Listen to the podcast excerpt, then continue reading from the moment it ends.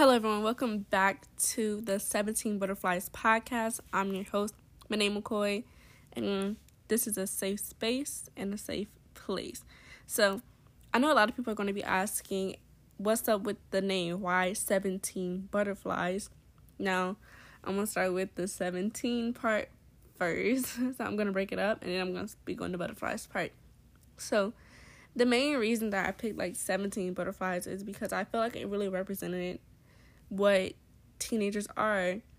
And 17, you may ask why 17 out of all numbers. 17 to me is just that number to where you're at your wildest, you're at your freest, you're 12 months away from being a complete adult. So you have authority, but at the same time, you have such little authority. So that's why I picked 17. And then when we move on to butterflies, I feel like butterflies have a lot of roots in us, like from the hungry caterpillar and all. And also, when I think of butterflies, I think of like metamorphosis, change, and how we're changing every single day. Every single day, we're feeding new information into ourselves and we're gaining new information, learning more about the world. So that's where I get the butterflies from.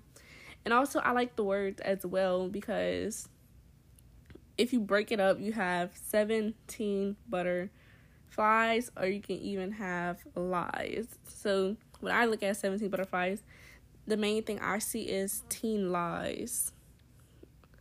That's what I see. I don't know why. It's just that's just what I see.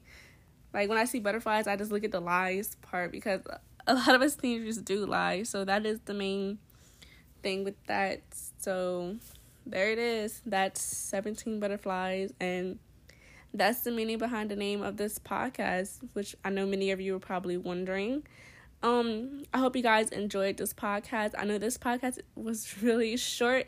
Don't forget to go check out the website at Minae McCoy's. That's M I N A E M C C O